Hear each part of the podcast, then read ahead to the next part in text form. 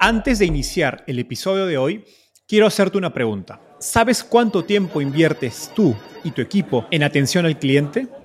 En el mundo de las startups, donde cada segundo cuenta y cada cliente es importante, Zendesk se convierte en tu aliado perfecto. Es como tener un equipo de superhéroes de atención al cliente a tu disposición. Zendesk es una plataforma omnicanal que integrará todos tus canales de comunicación como WhatsApp, email y redes sociales en un solo lugar. Gestiona tickets, ofrece una gran experiencia, aumenta tus ventas, pero sobre todo Construye relaciones cercanas con tus clientes gracias a Zendesk. Como beneficio exclusivo por ser parte de la comunidad startupeable, podrás probar el CRM de Zendesk completamente gratis por 6 meses. Y si decides continuar, tendrás 15% de descuento en tu primer año de contrato. Lo mejor de todo es que Zendesk escala de acuerdo a tus necesidades. Desde la oficina prestada donde empezaste hasta la compañía global que quieres construir. Compañías globales como Slack, Shopify y Airbnb confían en Zendesk para su atención al cliente. Ahorra tiempo, dinero y mantén felices a tus clientes.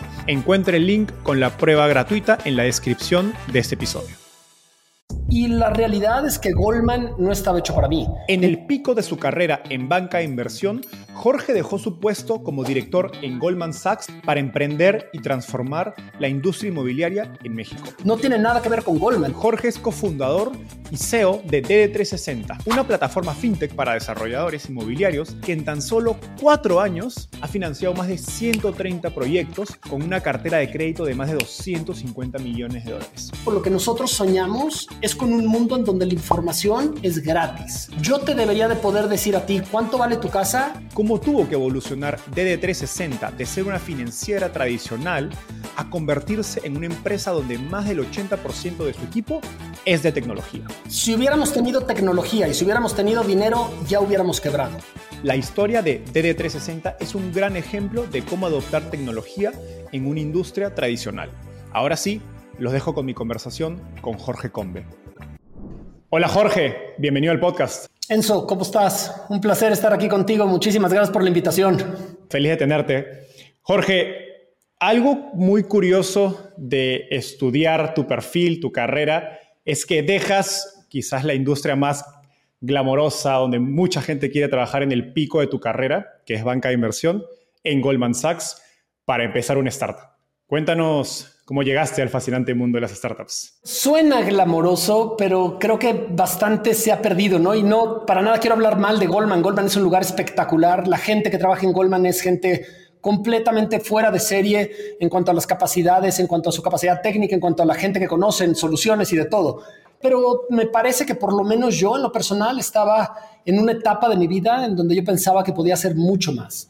Y el problema de muchas de estas industrias es que son industrias piramidales, entonces vas subiendo, subiendo, subiendo, subiendo, vas logrando todos estas, estos diferentes logros, perdón la redundancia, pero conforme subes en cada paso de la escalera, cambian tus responsabilidades. Y la realidad es que Goldman no estaba hecho para mí. Entre más subes, más político. Entre más subes, es muchísimo más de client management. Es más de irte a sentar con un cliente a platicar durante dos horas, tres horas de macroeconomía y de lo que está pasando en política. Cero me interesa, ¿no? Entonces, realmente a mí lo que me, interesa y lo que me atrae es más todo este sentido de, de creatividad, de ver cómo organizar las cosas, de ver cómo podemos formar diferentes soluciones uniendo A más B, hacer C o D o lo que fuera aprender cosas nuevas, ver cosas nuevas. Y me parece que en Goldman iba exactamente en la dirección contraria. No tiene nada que ver con Goldman, tiene que ver con cómo es la industria y tiene que ver cómo son estos puestos corporativos. En conforme sube, se vuelve mucho más político, se vuelve muchísimo más de management, más que de estar solucionando los problemas tal cuales. Y me parece que yo en lo personal, en este redescubrimiento que quería, quería ir exactamente en lo opuesto.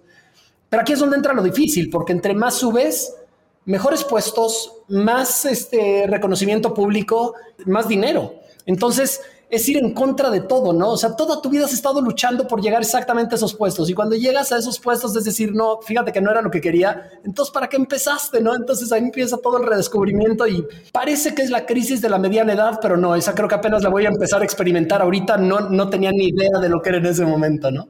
Genial. Pero hablemos de, lo positivo. ¿Qué, ¿Qué aprendiste durante tu etapa en Goldman Sachs y haciendo banca de inversión más en general? Que crees que te ayuda hoy como emprendedor? Y, al contrario también, ¿qué has tenido que desaprender? Haciendo un recuento de Goldman Sachs, el 99% de las cosas que yo viví en Goldman fueron positivas. Es, es un lugar espectacular y es una escuela espectacular. Yo creo que el, el problema que terminas teniendo con cualquiera de estas escuelas como hay muchísimos, ¿no? Puede haber en consultoría también escuelas que son fenomenales, puede haber en corporativos escuelas que son fenomenales. El problema después es desaprender gran parte de lo, de lo malo, porque así como aprendes cosas buenas, aprendes cosas malas. Yo te diría de lo bueno, lo bueno dentro de estas instituciones me parece que está muchísimo más a nivel junior y a lo mejor mucho de esto va a aplicar también para lo que tiene que ver con consultoría.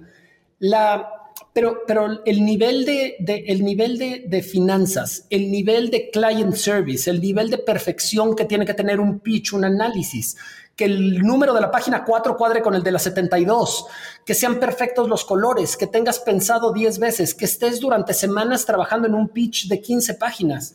Todo este tipo de perfección que al final se traducen en muchísimas horas de trabajo entre la gente es más junior, ¿no? Me parece que esto como escuela es muy difícil encontrar un lugar que vaya a ser mejor que esto la rigidez de las finanzas, el poder pensar en cómo tienes una estructura financiera relativamente compleja y cómo después la puedes indicar, puedes partir, puedes, hubiera sido imposible aprenderlo en cualquier otro lugar si yo no hubiera estado en Goldman Sachs. Entonces, me parece que lo más rescatable es todo lo que aprendes a nivel junior, el trabajo fuerte, las horas fuertes, hacer modelos financieros, hacer proyecciones, funcionar un Excel, hacer una presentación y es algo que ojalá cualquiera en cualquier industria pudiera aprender. Cuando contratas hoy a gente joven, ¿buscas esas cualidades? Lo que buscamos es que tengan capacidad de tener estas cualidades. La realidad es que buscamos a gente, sí, si tienen un año, dos años de experiencia en banca de inversión, me parece que es fenomenal.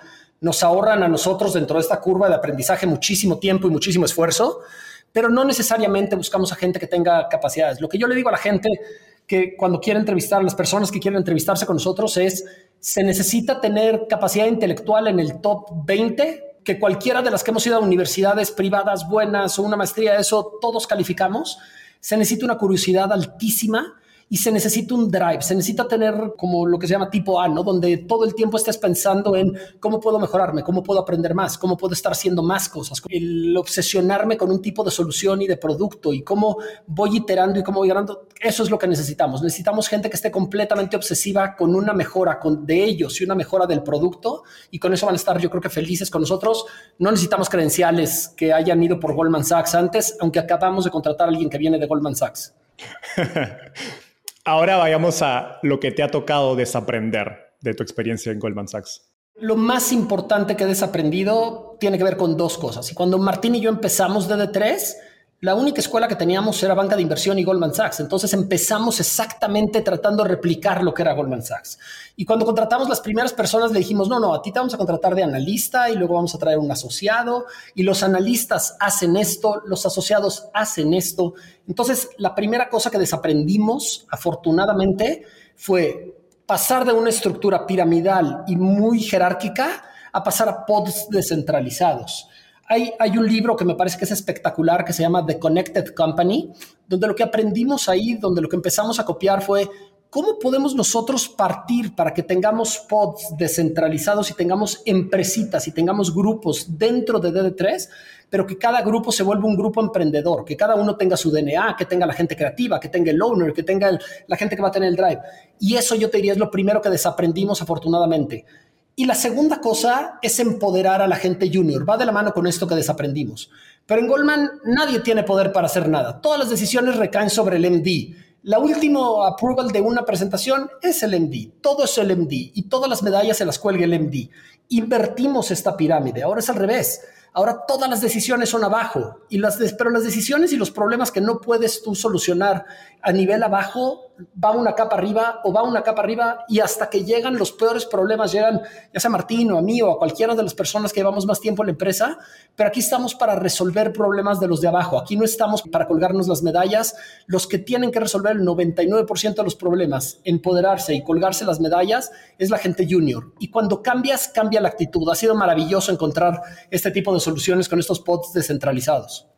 Hablando de empoderar a gente junior, banca de inversión, al igual que consultoría, son industrias que atraen a mucha gente joven, capaz, ambiciosa, de, tipo A, como, como mencionabas, pero suena de lo que describes que no es el mejor lugar quizás para aprender. Entonces, con lo que sabes hoy, ¿cómo le aconsejas a alguien joven entre trabajar o no en banca de inversión o alguna de estas industrias de servicios profesionales? Cada carrera, y sería para mí un poco egoísta o engreído el, decirte nada más hay un camino, ¿no? Porque yo creo que hay 700 caminos y cada persona va a ser diferente. Pero por lo menos con, basado en mi experiencia y basado en lo que yo he vivido, te voy a decir el camino que a mí me encantaría que tuviera mi hijo, ¿no? Y entonces esta recomendación que yo le doy a un hijo es la misma recomendación que a mí me gustaría que tuvieran otros. No quiere decir que es el único camino. Si estamos subiendo una montaña juntos, podemos llegar de 500 maneras, pero te voy a decir el camino que yo seguiría por lo menos si yo volviera a reempezar mi vida. Me parece que iniciar en unos de estos lugares es fenomenal. Estar dos o tres años dentro de una empresa como Goldman, como Morgan, JP Morgan, cualquiera de estos top bancos, o en un McKinsey, BCG, o en un fondo de inversión, es espectacular. Yo creo que el nivel de análisis, finanzas, abstracción, resolver problemas que vas a aprender a nivel teórico, porque gran parte es teórico, es increíble y te va a servir de por vida. Pero yo creo que el problema de cuando te quedas demasiado tiempo en estos lugares es que aprendes a hacer un tipo de finanzas, pero un tipo de finanzas atrás de Excel. Y cuando te enfrentas con el mundo real, o sea, porque quiero que después de eso pongas una zapatería y la primera vez que te hagan una huelga, que te llegue una demanda, que te pongan este, una multa, que lleguen las autoridades y te cierren por cualquier cosa, que llegue el del recaudador de impuestos, no tienes que hacer, estás paralizado completamente, ¿no? Porque tú dices, bueno, nada más así funciona el Excel. Y creo que el salto natural debería de ser después trabajar o en un fondo de VC o emprendiendo con alguien en una empresa. Entre más caótico, mejor. Y posteriormente tratar de emprender. No es para todos emprender, hay mucha gente que podría estar eh, feliz trabajando dentro de alguien más y siguiendo a alguien más que está emprendiendo, pero si tuviera que poner el camino ideal de que de ahorita que yo vería sería empezar con una escuela extremadamente teórica como estas que estamos hablando, después pasar a algún lugar donde hagas cosas, donde resuelvas problemas, entre más caótico mejor. Si se les acaba el dinero y no tienen para pagar la nómina de la siguiente quincena, mejor aún porque van a ver, vas a ver cómo resuelven problemas, vas a ver cómo tienen que ir a vender los muebles para poder pagar cosas entonces mejor porque vas a aprender y luego a lo mejor llegar a emprender o ser parte de un grupo emprendedor de una primera empresa. La necesidad acudiza al ingenio y, y en eso las, las startups y los emprendimientos tienen mucha necesidad. Aunque ahorita hay gente que nos está escuchando, en eso que está pasando por eso, que han de decir, este es un tarado, este no sabe de lo que está hablando, no tiene ni idea de lo que está... Y sí, sí sé de lo que están hablando. Aquí tenemos problemas, todos los días tenemos problemas. Cuando volteamos a ver para atrás, son los mejores momentos, es la parte más divertida, ¿no? Cuando volteaste a ver los problemas, los solucionaste, lo tuviste y el aprendizaje, inclusive los problemas donde no pudiste salir, algo aprendiste de algo te va a servir hacia adelante. Totalmente. Los bancos de inversión son famosos por tener ambientes de trabajo bastante tóxicos. ¿Cómo definirías tu estilo de liderazgo hoy?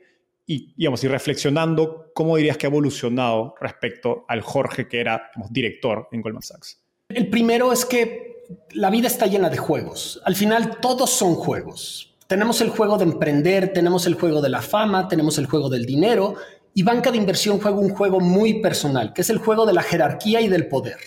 Y al final en banca de inversión lo que estás jugando es cuánta gente trabaja para mí, cuánta gente me respeta y dentro de la organización cuántos saben quiénes soy y cuántos creen que todo lo que está pasando dentro de este núcleo de poder es gracias a mí. Al final estás buscando poder y jerarquía. Y, Jorge entró a jugar ese juego, obviamente, ¿no? Entonces yo iba juntas a Nueva York prácticamente todas las semanas. ¿Cuántas de esas juntas eran necesarias? Creo que ninguna. Yo, yo, yo te podría decir, fui 100 veces a Nueva York. ¿Cuántas veces tenía que haber ido?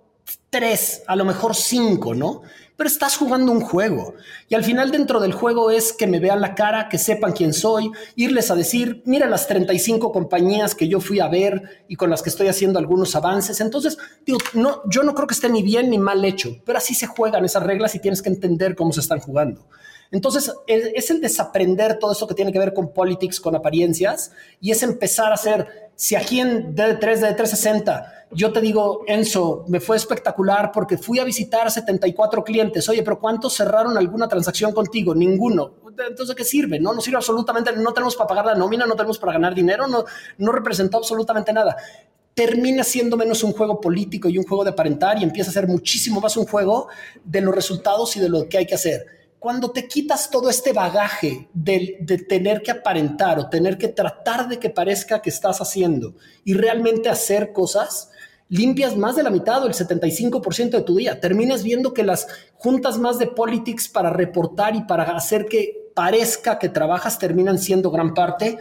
Afortunadamente aquí hay cero de eso y tratamos de ser extremadamente prácticos y tratamos de tener resultados lo más corto posible. Y entonces esa ha sido una de las cosas que más me ha gustado de las transiciones y de los cambios que hemos hecho. Como director en banca de inversión, como mencionas, son estructuras muy jerárquicas. Te he escuchado decir en otra entrevista que el, PowerPoint o, el Excel o el modelo en Excel casi que ya ni lo revisabas, o sea, era solo como para darle el check que habías, digamos, sido preparado por pues, todo un equipo de asociados, analistas, vicepresidentes, etcétera. ¿Cómo ha evolucionado tu forma de elegir qué tareas haces versus qué no en ese proceso? Porque pasaba que era, como dices, muchas tareas políticas, decisiones importantes.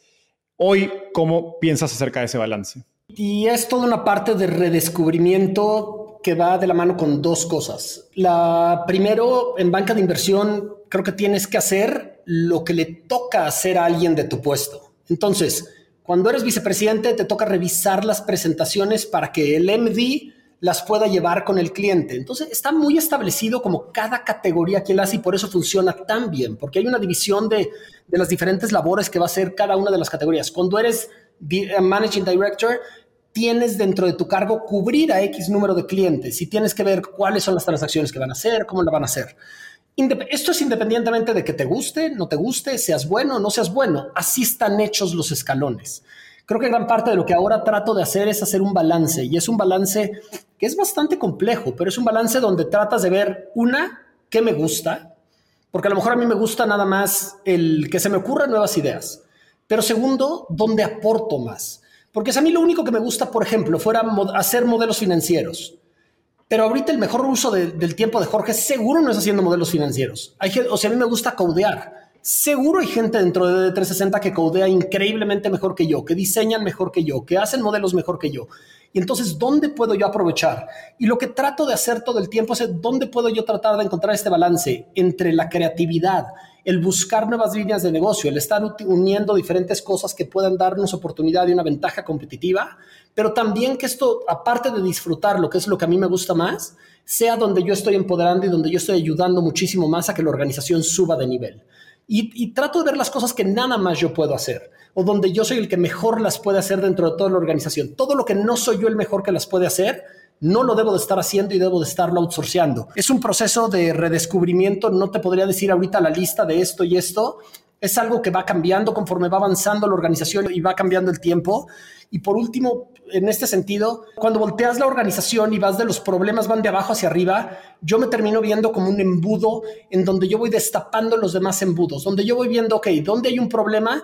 Entonces ahorita tenemos un problema en que nos estamos tardando muchísimo en tal aplicación, en tal lanzamiento, en tal producto me meto ahí, les ayudo para ver cómo puedo yo agregarles valor, ya sea con recursos, sea con contrataciones, con capital, con ideas, con cualquier otra cosa, destrabo eso, me muevo al siguiente. Pero es estar destrabando todo el tiempo embudos cuando siento que la gente que está trabajando en ese problema no puede encontrar una solución y quitando todo el tiempo los embudos y los diferentes problemas que puede haber. ¿Cómo te aseguras de que digamos, la información de esos embudos llegue a ti a medida que la empresa crece? ¿No algo interesante que mencionaste antes fue esta estructura donde tienes como pods en lugar de una estructura jerárquica. Cuando la información fluye muy bien dentro de estos pods, tanto horizontal como verticalmente, es rapidísimo enterarte dónde está el embudo.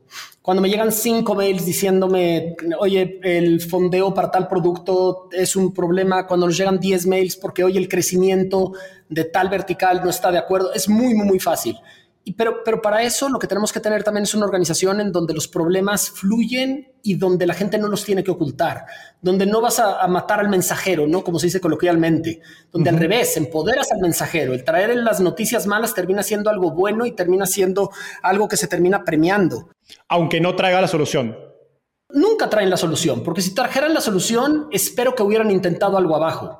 Si no intentaron algo abajo, entonces estamos teniendo un problema de empoderamiento. Si alguien tiene el problema y tiene la solución, pero no la probó, tenemos un problema de empoderamiento. Digo, dentro de, habrá que ver nada más cuál es el problema, no hay casos a casos, pero, pero por lo general nadie trae la solución o traen a lo mejor una sugerencia de la solución. Oye, estoy encontrando este problema con tal cliente creo que lo que podríamos hacer debería de ser A, hacer este tipo de reestructura, B, traer otro desarrollador, hacer este producto. ¿Tú qué crees que deberíamos de hacer? Y empezamos a pelotear, pero muy rápido salen cuáles son los problemas y los embudos. Los embudos son transparentes y todos sabemos aquí cuáles son los tres o cuatro embudos que tenemos y que tenemos que solucionar para que la empresa llegue a su potencial. Todos sabemos en qué estamos ahorita batallando y qué tenemos mal. Y es muy evidente cuando trabajas con estos pods descentralizados con información abierta hacia arriba y hacia los lados. Genial. Me gustaría hablar un poco, para ir cerrando esta, este segmento acerca de tu experiencia en banca de inversión, acerca de la parte más personal, porque se suele hablar de emprender como un camino, digamos, una típica metáfora que se utiliza es, pues emprender es subir una montaña, ¿no? Eh, pero también creo que hay un camino hacia adentro y, digamos, creo que es un camino que los emprendedores suelen pasar de vista, suele pasar de vista por enfocarse tanto pues, en la cima de la montaña. Y al escuchar tu experiencia saliendo banca de inversión, empezando DD3, me queda claro que el camino personal también ha sido una montaña bastante alta. Eh, ¿Cuáles han sido los cambios más internos en Jorge al pasar de pues, banquero toda tu vida a convertirte en emprendedor? No, no, yo creo que ahí ha sido lo más complicado, pero también lo más congratulante y lo más divertido dentro de todo.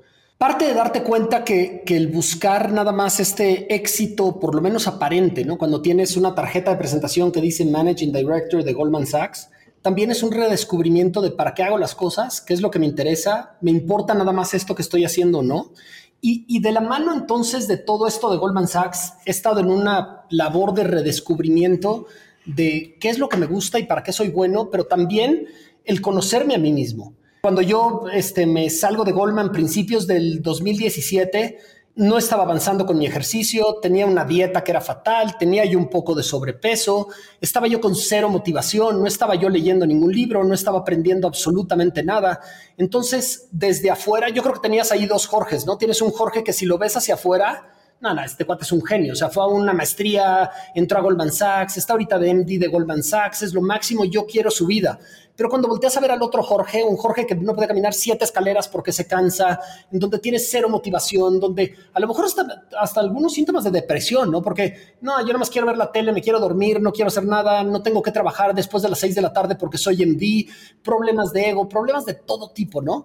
Y este redescubrimiento de qué es lo que me gusta y qué es lo que tengo que hacer, cuando te sales de, esta, de este esquema donde todo es como, como brillo hacia afuera de ser un MD de la mejor o uno de las mejores instituciones, empiezas a redescubrir primero quién me buscaba por el título, porque ya no tengo título. ¿Quiénes son los clientes que me tomaban el teléfono por, por mí? ¿Quiénes son los clientes que lo que les importaba era tener acceso a Goldman? ¿Qué es lo que realmente me gusta? ¿Qué industrias me gustan cubrir? ¿Qué industrias tenía que cubrir? ¿Qué es lo que me gusta aprender? ¿Qué es lo que me gusta leer? Yo diría, he tenido unos años interesantísimos y me encanta estos últimos seis años desde que fundamos DD3 Martín y yo, porque lo que he aprendido que me encanta leer, que me encanta el ejercicio, que me encantan los retos. Y al final yo creo, Enzo, que lo que estamos aquí en esta vida es cada persona tenemos como un círculo de, de capacidades. Hay gente que trata de vivir dentro de este círculo todo el tiempo, pero cada quien podemos tener también la libertad de vivir a los lados de los círculos y pegando todo el tiempo hacia las esquinas de los círculos e ir ampliando el círculo. Conforme yo voy ampliando mis capacidades, tanto de lo que yo puedo hacer como de lo que hago como parte de la aportación de una empresa, se van ampliando también las capacidades de lo que creo que es posible. Y es extremadamente congratulante el estar dentro de los límites de este círculo todo el tiempo y tratando de aprender todo el tiempo y de, crecer. También en el tema de ejercicio, por ejemplo, yo nunca pensé que fuera yo ser capaz de hacer más de 10 kilómetros, ¿no? Y de repente hago 10 kilómetros, hoy me fue bien, hago medio maratón, hago un maratón, hago medio iron, hago un iron, hago un ultramaratón, ahorita voy a hacer otro ultramaratón. Entonces, redefiniendo los límites de lo posible y por eso me encantan los, los ultramaratones, que ahorita estoy un poquito clavado, porque van de la mano con el emprendimiento. Igual en DD360 nunca pensamos de lo que íbamos a ser capaces. Empezamos como un fondo de flojera, chiquito, tradicional, pero conforme te atreves a hacer cosas, poco a poco empiezas a ver, oye, pues no estaba tan difícil. ¿Y qué pasa si ahora? Y empiezas a soñar y con el equipo empieza a ver qué pasa si, qué pasa si. Pero esta confianza y empezar a ganar un poco de confianza de qué es lo que podemos hacer y redefinir tu futuro, ha sido una introspección y ha sido un cambio radical dentro de mi persona pero que también se ve hacia los resultados hacia afuera. Ahora no todo es éxito, viene de la mano de millones de problemas, problemas diarios, de redefinición de, soy bueno no soy bueno, lo que estoy haciendo, este, el imposter syndrome, ¿no? ¿Realmente para esto seré bueno o simplemente tuve suerte?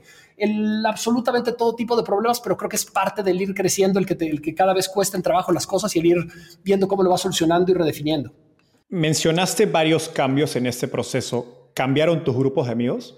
Creo que tengo dos grupos de amigos. Tengo un grupo de amigos que es el core, core, que somos cuatro o cinco personas. Ese no ha cambiado en los últimos 20 años, ni creo que vaya a cambiar en los siguientes 20, 30 años. Había un grupo de conocidos que sin duda sí cambia. Y este grupo de conocidos sin duda cambia porque eran muchos de los que eran o porque teníamos cosas en común ¿eh?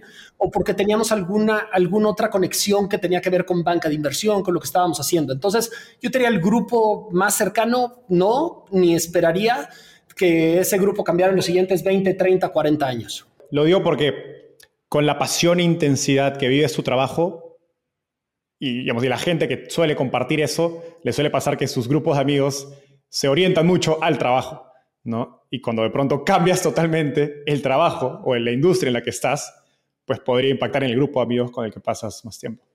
Ahora también, digo, para, para bien y para mal, y esto más de, en el lado personal, pero soy una persona relativamente solitaria. O sea, me, me, encanta trabajar aquí. No soy persona de que me vas a ver en cenas, que me vas a ver en eventos, que me vas a ver en ese tipo de cosas. Soy, soy o sea, mi peor lugar que me podrías poner, ponme en una boda yo solo donde no conozco a nadie, ¿no? Y donde tengo que ir a conocer, me muero, no, no me gusta, no me nada. Entonces, en ese sentido, no soy tampoco de hacer tantas buenas este, amistades o nuevas amistades. Soy más un poco tradicional y me encanta y disfruto muchísimo mis momentos de estar solo. Entonces también por eso es un poco natural que mi grupo de amigos no haya cambiado tanto, porque es con la gente con la que ya me conozco, tenemos cosas en común y nos seguimos viendo para otro tipo de cosas, hasta inclusive fuera del trabajo. Ok, eso es algo que no me esperaba, especialmente porque al preparar esta entrevista me doy cuenta que has grabado como 10 podcasts en el último año y se nota que has empezado a ser mucho más público, pero uno diría, bueno, le están invitando a podcast y las está aceptando. Me cuesta pensar que eso siento que hay una estrategia detrás, después de haber leído eh, y escuchado. ¿Por qué? ¿Cuál, es el objetivo de volverse más público? Hay dos, dos estrategias.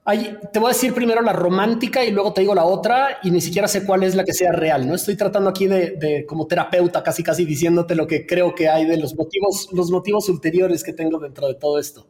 Hay una que creo que hay algo genuino y un genuino interés por ayudar y hay un genuino interés por decir que me ha funcionado, porque cuando volteas a ver la vida de alguien donde está todo el tiempo a las seis de la tarde en un trabajo que odia, se va a su casa, ve Netflix, es completamente una persona que está enojada con la vida, enojada con todo y tiene el trabajo donde todo el día se queja de su, de su jefe, me parece que deberíamos de tratar de ayudar a ese tipo de gente en saber que hay otra cosa. Yo fui eso, yo fui eso en Goldman, ¿no? Pero que es un lugar espectacular. Pero hay gente que está en un lugar que ni le gusta, con jefes que no le gustan, con jefes que no respeta. Entonces, hay gente que está atrapada en un lugar donde no debería de estarlo. Entonces, en la manera en la que lo podamos alentar, empoderar y decirles hay un nuevo camino, me parece que es increíble. Voy, de las más bonitas a las más feas, así como si estuviéramos caminando adentro de mi, cabeza y te voy a ir diciendo los, los sentidos más negros que hay dentro de mí, ¿no? Hay una segunda que tiene que ver con publicidad. Nosotros no gastamos nada en publicidad. Pero yo creo que uno, y, Naval lo decía, ¿no? Donde una de las cuatro maneras de tener leverage y de tener apalancamiento es mediante los medios. Y me parece que el poder ser una voz respetada dentro de lo que estás haciendo te permite después hacer muchas cosas en donde el costo de poderlas hacer es bajísimo. Si te conviertes la persona que más sabe de real estate de todo México, sacas un producto, se te vende todo. Sacas un fondo, se te llena todo. Entonces, sin duda hay algo que estamos haciendo de la mano de esto en, en cuanto a tener publicidad y publicidad relativamente gratis, aunque no es gratis, es gratis monetariamente, pero no es gratis en cuanto al tiempo que te consume, porque tienes que estar pensando, entrenando y tratando de ver como siendo una figura semipública o una figura donde conozcan más gentes, y en ese sentido tiene un costo, aunque no es monetario. Y yo te diría que el tercero, y, y ahí sí, y después de esto terminamos, porque si no, sí, ya va a ser de terapia esto, pero, pero al final yo creo que todos tenemos algún tipo de, complejo o algún tipo de problema que tuvimos, y puede ser de niños durante la vida o todo, pero dentro de mí sin duda hay algo de querer demostrar. Y esto te termina volviendo de cierta manera público. Oye, ¿para qué sigo trabajando todas estas horas? No sé qué, porque algo quiero demostrar. Y si hay alguna inseguridad, hay algún trauma, hay algún ego, lo que tú quieras decirle sin duda quiero demostrar y sin duda quiero demostrar cómo se puede y cómo se puede hacer de una manera diferente y cómo vamos a triunfar y cómo D360 va a ser una empresa en donde toda la gente va a decir qué increíble lo que han hecho estas personas. ¿Cuál es mi sueño? Que se levante alguien en Turquía en el 2026, abra cualquier publicación o escuche tu podcast o lo que sea y diga, ¿quiénes son estos? Ve lo que lograron. Lograron la empresa financiera más grande y están cambiando la vida de millones de personas ¿Qué gano con eso? Nada. ¿Qué me importa la persona de Turquía? Nada. Pero ahí seguramente tengo algún problema interior que, de alguna inseguridad o de algún trauma que algún día florecerá. Pero mientras tanto el camino es poder ayudar a la gente y poder hacer publicidad. Qué, gracioso. Yo, yo también pienso que, digamos que todos, siempre hay alguien que quiere algo demostrar. Eh, personalmente a mí, cuando la, cuando la gente me dice que no puedo hacer algo y, en, mi, vida han habido momentos donde gente cercana a mí me dijo eso, es literalmente lo mejor que me puede pasar y me, me funciona muy bien esa motivación negativa. Pero la única cosa que es interesante de esto, no es casualidad cuando lo ves también en Estados Unidos, ¿cuáles son los mejores emprendedores que hay? De, la lista de los billonarios, casi todos vienen de alguna adversidad, ¿no? Casi todos vienen de no haber tenido dinero, de haber sido inmigrantes, de haber tenido papás difíciles, de haber tenido nada. Cuando ves todas estas cosas, entonces yo creo que todos traemos en el fondo este sentido de querer demostrar y este sentido de pelear, pelear, pelear, pelear. Y, y es parte de lo que sin duda traigo como parte de mi drive ese es el fuego al final que, termino trayendo, pero lo represento de otras y lo encamino para tratar de hacer cosas positivas. Creo que Ryan Holiday dice, ¿no? The obstacle is the way. El obstáculo es el, es el camino. ¿Cómo piensas acerca de mantener eso en tu familia, en tus hijos? Buenísima pregunta. No tengo la solución y es de las cosas más difíciles porque, porque te meten una, en una paradoja, en una dicotomía, donde al final a mí me encantaría que mis hijos vivieran lo que yo viví. Y yo tuve una niñez muy contento, ¿eh? simplemente no tuve todo lo que me hubiera gustado en ese momento, pero tuve una mamá fenomenal y tuve una niñez de sueño. Pero lo sí, yo el que menos dinero tenía de todos mis amigos, sin duda papás divorciados, mi mamá trabajaba todo el día y yo veía como mi mamá apenas sí podía pagar mi colegiatura y eso te va metiendo un fuego, eso vas viendo, oye, cuando llega Navidad yo tengo un, regalo, un regalo y mis amigos tienen 200 regalos, ¿no? Pero ese regalo yo sabía que costaba como oro porque yo lo cuidaba como oro porque no teníamos absolutamente nada más para, para, para tenerlo. Este fuego, esta hambre, por llamarlo de cierta manera, es imposible de simular es imposible tú causarle las adversidades que son necesarias para que puedan tener esta hambre. Pero aquí lo que termina pasando, y hace poco escuchaba un podcast de, Nick Huber que tiene una muy, muy buena analogía. Yo, hasta hace poco, yo decía, yo nunca les quiero dejar, si llego a tener mucho dinero, nunca les quiero dejar a mis hijos ni un centavo. Yo ya hice mi vida, que ellos la tengan, pero es una parte de pasarle mis traumas al final. Y, y Nick Huber lo que termina diciendo es, si tú ya hiciste dinero, fuiste exitoso, construiste activos o cualquier otro tipo de cosa, oye, pues pon que tus hijos salgan de tercera base, ¿no? Al revés. Es una manera floja y complacente el decir yo no les voy a dejar nada para que pasen a través de lo que yo pasé, para que ellos aprendan. Al revés, lo que tienes que hacer es ponlos en tercera base, pero edúcalos para que aprendan, edúcalos para que sepan invertir, edúcalos para que sepan cuidar, edúcalos para que no sean prepotentes, edúcalos para todo el tipo de cosas de que una persona cuando nace con, con privilegios o con una vida mejor que la otra puede ser. Entonces estoy en todo un problema. Lo que sí trato de hacer es hacerles que valoren las cosas. Escribo un newsletter o cualquier cosa, se los mando. Oye, ¿lo leíste? ¿Qué entendiste? Cómo lo viste. Y al final yo creo que el mejor ejemplo de, lo que estoy haciendo y la mejor educación termina siendo el ejemplo. Si ellos ven que su papá se para todos los días para hacer ejercicio a las 6 de la mañana, que regresa agotado, que estuvo trabajando, que a veces no comió, que regresa con una cara completamente demacrada a las 8 de la noche después de haber trabajado todo el día y está tumbado casi muerto de que trabajó todo el día, oye, qué padre, ¿no? Si vieran que su papá se va de fiesta y llega a las 2 de la mañana, ese sería el camino. Me parece que están viendo cuál es el camino. Estoy seguro que de manera silenciosa les estoy dejando gran parte de esta educación, pero sigo pensando si los voy a hacer que salgan bateando o, desde tercera base. Me encanta y gracias por compartir esto. Me costó encontrar entrevistas eh, o incluso posts de LinkedIn de cuando eras banquero de inversión. No sé si has hecho un trabajo de borrarlas, pero mi pregunta es, ¿Tienes una habilidad natural, digamos, para, para comunicar o, o ha sido algo que te ha tocado aprender en, en el tiempo? Nunca había yo hecho entrevistas. Cuando estaba yo en... Creo que sí tengo algo de habilidad para, para escribir sobre todo. Me encanta leer y para aprender, para aprender a escribir se necesita poquito de capacidad también de abstracción, pero es mucho de ejercicio de leer. Entre más lees, más copias, más aprendes de estilos, más aprendes de cómo otros autores que han ido muchísimo antes que tú. Entonces, me encanta el escribir, me encanta el poder hacer cosas que son tanto en formato corto como en formato de editorial. Para presentaciones nunca había yo hecho nada, no he borrado absolutamente nada. Todo nació del aburrimiento de la pandemia.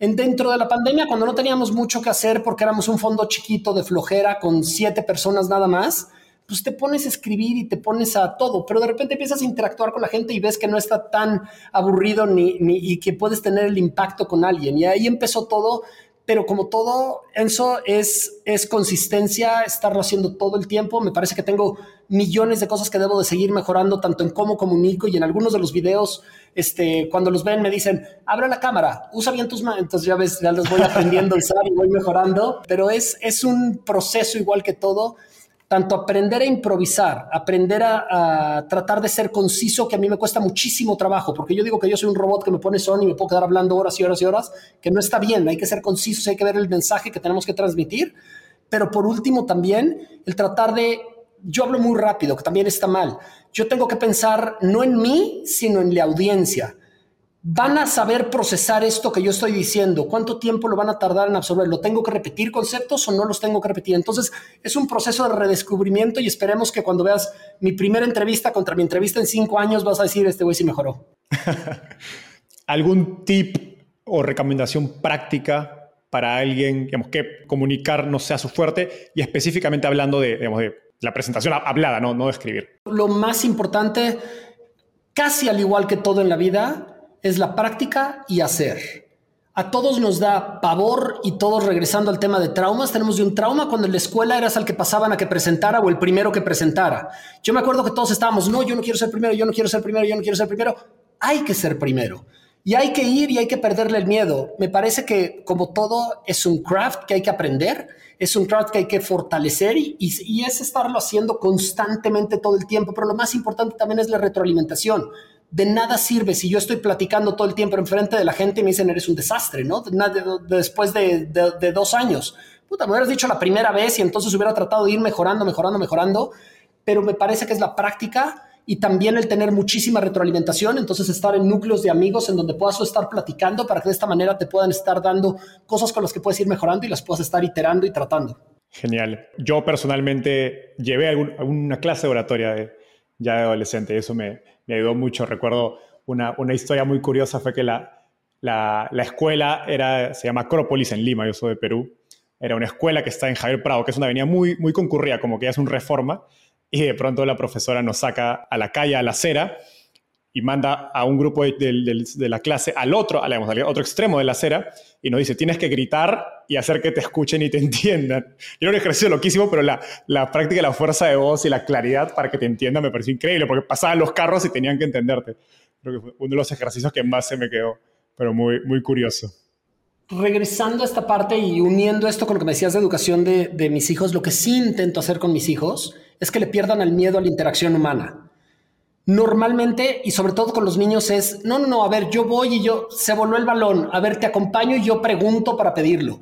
Quiero pedir una servilleta. A, ver, vamos, yo te acompaño, ¿me puede dar una servilleta? No, no, a ver, ve, pídela, yo te veo, para que tenga la confianza de no te preocupes, todo va a estar bien, aquí estoy yo, pero que pierdan el miedo a esto.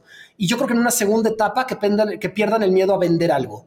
Me encantaría que después aprendieran y decir, puede ser cualquier cosa, pero puede ser el te lavo tu coche, el te consigo esto, te resuelvo algo, pero cuando ves que empiezas tú a vender y puedes tener algo de valor, me parece que es la siguiente interacción que puede haber en comunicación, en comunicación con cualquier ser humano. Totalmente de acuerdo. Ahora sí quiero cerrar esos temas más personales que hemos conversado y meternos más de lleno al negocio que has construido, que es, de, bueno, inicialmente DD3, hoy más conocido como DD360. Y la compañía empieza en 2017 como un fondo tradicional eh, y entiendo que a final de 2020 traes a, a, tu, a tu CTO o tu, primer CTO y te he escuchado decir que fueron tres años perdidos y que te hubiera gustado traer un, tener un socio técnico desde el inicio porque la curva de aprendizaje fue, fue bastante alta. Cuéntame, ¿qué, qué fue lo más difícil de aprender de, de, de esa etapa? ¿Lo que más tiempo te costó aprender acerca de trabajar con tecnología? Sí, yo creo que tenemos dos etapas completamente diferentes en esta empresa. Tenemos la primera etapa, 17, 18, 19, que es pre-pandemia. Son tres años donde no son perdidos como tal. De hecho, todo termina cayendo bien mágicamente. Son perdidos tecnológicamente. Si hubiéramos tenido tecnología y si hubiéramos tenido dinero, ya hubiéramos quebrado. Si en el 2017 nos hubieras dado mucho dinero para invertir y con tecnología, ya hubiéramos quebrado seguro. Los primeros créditos que dimos al principio, todos tenían problemas, todos tenían errores. Es un milagro que estemos aquí. Tuvimos, Martín y yo decimos que tuvimos varios que fueron postes, ¿no? Donde, donde casi, casi nos meten gol. Pero al final, todo se va dando conforme se debió de haber ido dando. Yo creo que nos tomó tres años el nosotros aprender a cómo estructurar estos créditos. Nosotros cuando nos salimos de Goldman hicimos algo que, sobre todo en Chile, en Perú me parece que hay un poco menos y en México no había nada, pero eran créditos subordinados. Entonces lo que nosotros hacemos, para ponerlo en términos muy sencillos, normalmente un proyecto se fondea capital o deuda. Y nosotros pusimos algo que es muy común en Estados Unidos o en Chile, que es meter un componente en medio de los dos. Entonces yo pongo parte, ya sea capital preferente o deuda subordinada, pero que tiene características de deuda, pero que te sustituye capital. Y al principio en México no existía absolutamente nada de esto. Nosotros hasta ahorita hemos dado casi 150 proyectos de estos de capital subordinado. Me parece que nuestra la competencia dentro de la industria, el que más ha dado después de nosotros en real estate residencial, que es lo que nosotros hacemos, ha dado 5, 6, o sea, estamos nosotros con 150 y, y hay bien poquita gente que haya dado otros. Es bien difícil estructurar esto. Es un oficio, hay que aprenderlo. Nos tomó tres años aprenderlo. Sin esos tres años, sin pasar el ejercicio, sin pasar el sufrimiento, las reestructuras, los problemas, el ir a hablar con el desarrollador, con el proveedor, con el todo, no estaríamos donde estamos. La pandemia llega en el mejor momento para nosotros. Llega en un momento en donde dominábamos lo que hacíamos, pero estábamos listos para dar el brinco, pero no lo sabíamos.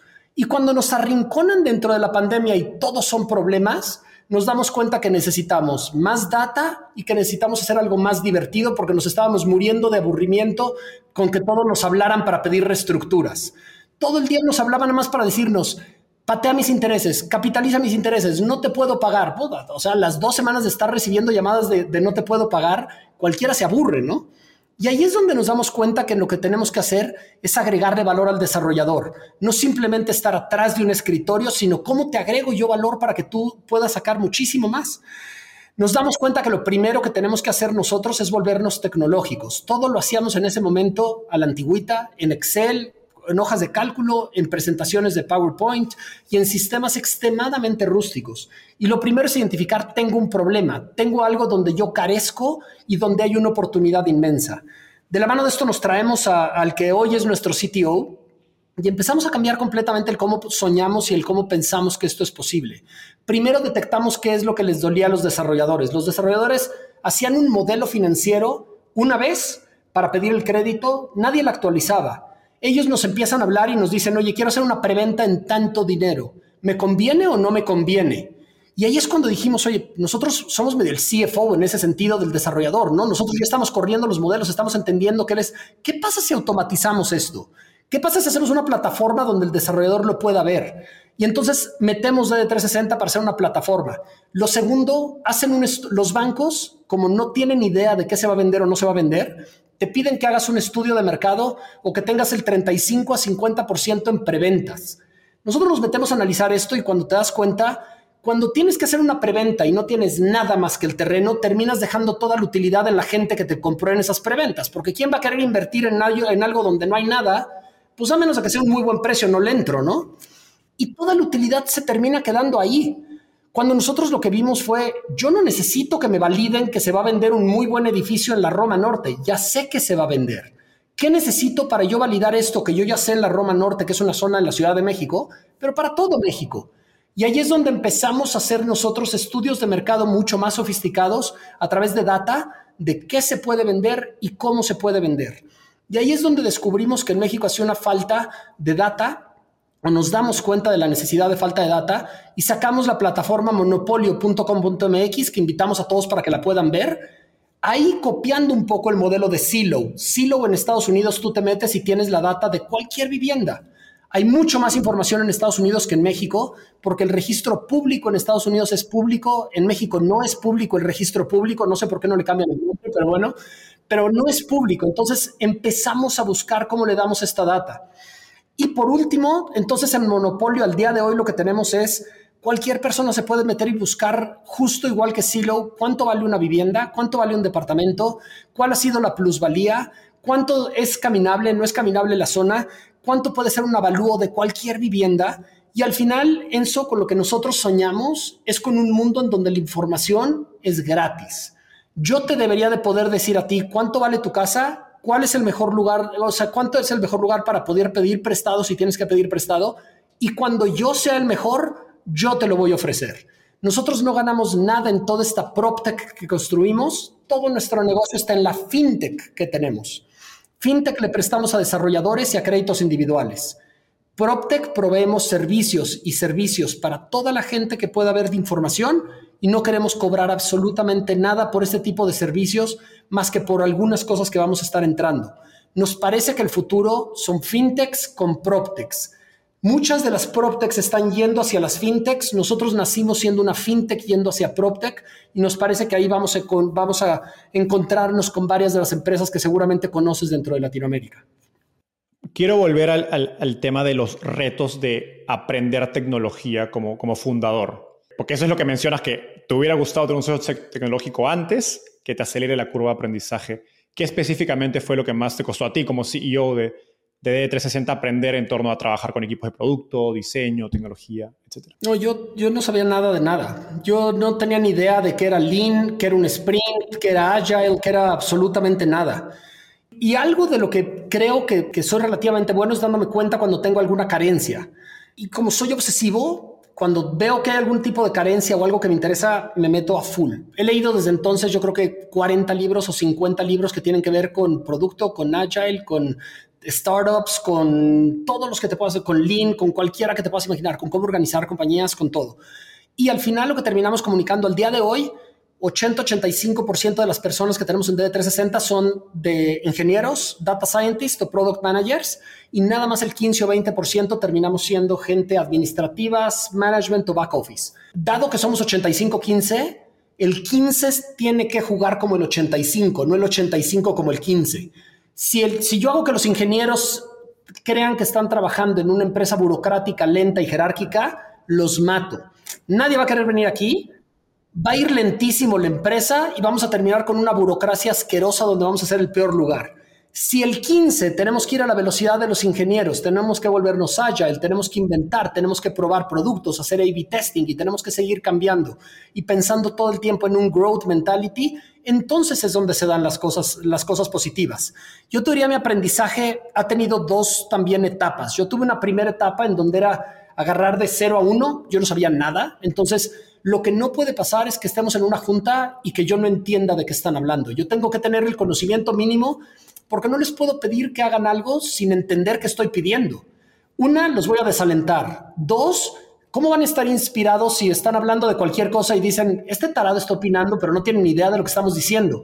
Y tres, yo no puedo pedir metas, no puedo pedir visiones, no puedo pedir absolutamente nada si no sé lo que involucra eso que les estoy pidiendo. Entonces tengo que tener un conocimiento básico, que eso lo logré, yo te diría, los primeros año, año y medio. ¿Algún recurso, libro, herramienta que te ayudó en ese proceso? Yo creo que el libro, el de cajón que todos tienen que, leer, es el de Marty Kagan que Inspired. Me parece que es el más básico y para cualquier persona no non-tech que quiere entrar dentro de esto, pero simplemente para que te dé las bases de cómo funciona alguien de producto Lean y Sprints, me parece que es buenísimo y fue mi curso como inductorio dentro de esto. En una segunda etapa, yo dije, no solamente tengo que saber cómo trabajan, sino que yo tengo que saber cómo codean. Y esto yo te diría empezó 2022.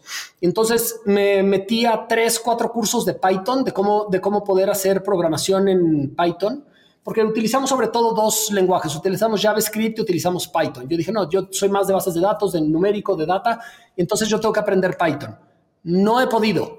Soy, ya me volví burro, ya no puedo aprender, me ha costado muchísimo trabajo. Yo primero pensé que eran los cursos, que no era yo, pero me empecé a dar cuenta y acabo de acabar un libro y puse, puse un, un artículo hace muy, muy poquito en, en, Milenio, que es donde escribo cada dos semanas, Hay un libro que se llama From Strength to Strength, en donde lo que te dice es, las personas tenemos una capacidad abstractiva de aprender conceptos abstractos de los 20 y empieza a caer a los medianos de los 30 es el pic y luego va cayendo poco a poco esta capacidad abstractiva. Por eso cuando ves a los principales descubrimientos matemáticos, las primeras, las mejores canciones de los Rolling Stones, de Morrissey, de quien tú me digas, están entre los 20 y los 30. El pic creativo y abstractivo de la gente está entre los 20 y los 30. Y después viene una caída gradual de tu capacidad de entender conceptos abstractos, pero viene también un ascenso gradual de, juicio y de poder juntar diferentes aprendizajes. Y por eso ves que las personas que están en los management committees tienen una experiencia que es invaluable, ¿no? Entonces, regresando a una de las preguntas iniciales donde yo me tengo que evaluar dónde hago, dónde tengo mucho más valor, ¿cuánto valor le aporto yo a DD360 que sepa yo codear en Python? Nada. Nunca le voy a ganar a algunos de los programadores que tenemos. Y es más, con, con, las, con muchas de las cosas que estamos haciendo de Copilot y GitHub y de todo esto, es probable que ni siquiera ellos vayan a tener que programar pronto. Entonces, ¿para qué peleo contra mi curva descendiente? Mejor trato de aprender para qué sí lo voy a utilizar. Entonces, tuve tres etapas, de 0 a 1 tratar técnico, lo cual fracasé, y ahorita estoy en la etapa número tres, que es juntar las diferentes tecnologías en un nivel de poder aprender y de poder entender todas las tecnologías de artificial intelligence, de virtual reality, augmented reality, de absolutamente todos, para poder aportarles muchísimo más con la visión y con qué es lo que debemos de estar haciendo y dejar que parte de lo abstracto y de las bases de datos y de SQLs y cualquier otra cosa venga a nivel del equipo que está en sus 20 y en sus 30. Hablaste de cómo el 20% o 15% de back office financiero administrativo tiene que encajar y conversar con el 80% digamos, técnico dentro de 360. Pero pues es un cambio bastante brusco en cultura de un fondo tradicional a somos una empresa technology first, digamos. Y claramente, digamos, no basta con traer gente de tecnología para hacer ese cambio cultural. ¿Qué, has aprendido, digamos, de, de esa transformación cultural de algún modo de la empresa. Sí, ha sido interesantísimo y creo que el feedback que tenemos ha sido increíble, porque lo que hicimos fue personas que, siempre habíamos estado en el área de inversiones y éramos muy buenos con los modelos, pero para que realmente se lo tomaran en serio, lo que hicimos fue volver los product managers, que también aquí fue un aprendizaje, ¿no? Pero los volvimos product managers yo me volví un product manager. El primer product manager de Monopolio fui yo. Entonces, para poder juzgar lo que es ser product manager, tienes que ser un product manager. Yo creo que yo fui el peor product manager que ha tenido Monopolio en toda su vida. Hubo otra persona de inversiones que luego me hizo la competencia para ser el peor product manager de Monopolio, pero entonces entendemos lo que están haciendo ellos, entendemos cómo se puede hacer una planeación, cómo puedes ver los bottlenecks, cómo podemos hacer un ClickUp, un Jira, un cualquier tipo de Figma, todas las herramientas y forzamos a que toda la gente de inversiones aparte de su trabajo de analizar, tener modelos, tener proyectos, tuviera que ser product manager de alguna vertical de las que estamos lanzando. Hay gente, al final lo que vimos es, hay product managers que son 100% técnicos, hay product managers que venían de 100% analíticos o financieros, y tratábamos de encontrar un punto in between en donde fuera 80-20. Alguien técnico que tuviera 80% product management técnico, para enseñarle finanzas, y también a alguien financiero en donde tuviera 20% de product manager. Ahorita estamos llegando más a algo que tiene que ser, los product managers tienen que estar 80, 20, 80 siendo product managers y nada más 20 financiero, pero de la mano de eso sí dejó muchísimo aprendizaje en el equipo, donde todos los que han estado en DD3 todos han sido product managers de una división chiquita o de una división relativamente grande, pero todos entienden lo que se involucra ser product management. Algunos fueron exitosos, algunos no fueron exitosos y prefirieron regresarse a puro finanzas, pero todos experimentaron. Cuéntame de tu cruzada para dejar de usar Excel. Estamos eh, luchando para, para dejar de usar absolutamente todo lo que tenga que ver prácticamente con Office. Tenemos que tener nosotros productos tan robustos que nuestros productos, por ejemplo, dentro de DD360 ahorita podemos proyectar las ventas de cualquier proyecto y los resultados de cualquier proyecto en 3, 6, 9 y 12 meses. Si nosotros lo estamos haciendo en Excel, la velocidad a lo que lo podemos hacer y el error humano va a ser altísimo, porque el meter inputs dentro de Excel y cada producto es diferente, es mucho mejor si invertimos el tiempo de la gente que sabe de finanzas en hacer un producto que sea tan robusto donde nosotros podríamos el, el utilizarlo. Ahora, el feedback que recibo, Sí, Conve, suena padrísimo, todo está espectacular. Espérate la primera reestructura y que nos explote un crédito y quiero que te lo resuelva tu, tu programa de 360, ¿no? Entonces, creo que va a ser imposible quitarnos Excel, pero sí vamos a poder estar haciendo probablemente el 90-95% de las cosas dentro de la plataforma y nada más casos especiales, casos de, esquina, en donde es imposible que, nosotros hayamos contemplado este tipo de reestructura, de tranches, de cualquier otro tipo de cosa, ahí sí lo vamos a tener que llevar a, a Excel, pero estamos tratando de no tener que utilizar ya Excel, sino que toda la gente de inversiones pueda recaer dentro de nuestras propias plataformas y entiendan cómo funcionan. Te refieres a que son herramientas de modelación financiera internas, ¿cierto? Que ustedes las han construido desde cero. Sí, correcto. Todo, todo lo hemos construido desde cero, Enzo. Ahora, en 2021, cuando eran un fondo tradicional, eh, das una entrevista y dices que, ustedes solo se, enfocan en contratar posiciones core y tercerizar funciones donde tú crees que no hay valor agregado, como contabilidad. Eh, pero en, digamos, en el último, últimos dos años han pasado de ser una empresa bastante B2B a tener un, ángulo mucho más B2C. Eh, y esto me hizo pensar en el caso de, de Nubank, que convirtió soporte del consumidor, que es un área usualmente que los bancos tercerizan, en un área interna, o al menos controlada directamente por, por, su, por, su, por su, equipo. A medida que, que se han convertido en, una empresa más tech, más enfocada al consumidor, han habido áreas que han pasado quizás en no ser core a ser core. No tanto aún. Yo te diría en esta curva y probablemente lo que mencionas de Newbank, estamos nosotros todavía un par de años atrás dentro de esto, dentro de la masificación y del volverte consumidor B2C preponderantemente más que B2B. Entonces no hemos llegado a los pain points. Yo creo que la necesidad va a ser lo que nos va a dictar cuándo tenemos nosotros que tercerizar y cuándo tenemos que tomarlo como, como, como algo que sea core y que sea interno para nosotros. No hemos llegado a esta curva. De momento continuamos siendo prácticamente todo tercerizado. Tercerizamos principalmente dos servicios. Tiene que ver con lo que tiene que ver con contabilidad tenemos un equipo de tres, cuatro personas que son los que llevan toda la parte admin y de contabilidad, que son unas magas y unos genios, el, el equipo que está ahí, porque entre tres o cuatro personas tienen outsourciado gran parte de la contabilidad de toda la empresa. Para ponerlo en perspectiva, bancos que son del tamaño que nosotros o financieras que son del tamaño que nosotros o ligeramente más chicos, lo manejan con 200 personas. Nosotros lo hacemos con tres o cuatro personas internas son unos y unas magas los que lo hacen. Entonces, ¿es core tener este tipo de gente? Sí, sí es core. ¿Es core al final el que capturó dentro de la pantalla en el ERP la factura? Eso no es core. Hace dos años no teníamos a nadie legal interno y ahora sí tenemos a gente legal, pero tenemos a gente legal que funciona, tenemos a dos personas en el equipo que funcionan como corebacks. Los corebacks toman el problema y el problema lo delegan y lo supervisan con despachos externos. Tenemos a 14 despachos con los que podemos trabajar, pero no queremos tener a las gentes de 14 despachos trabajando aquí con nosotros porque nos volvíamos lentos, burocráticos y probablemente tendríamos que estar absorbiendo parte de eso. Entonces tenemos a dos o tres personas que están funcionando como corebacks, pero no estamos haciéndolo lo individual. Me parece que esto mismo vamos a estar nosotros yendo a través cuando tengamos un área de consumo mucho más grande es probable que acabemos como Newbank tratando de redefinir completamente lo que es core y no core. De momento todavía no llegamos a ese problema, vamos poquito atrás de lo que va Newbank en ese problema.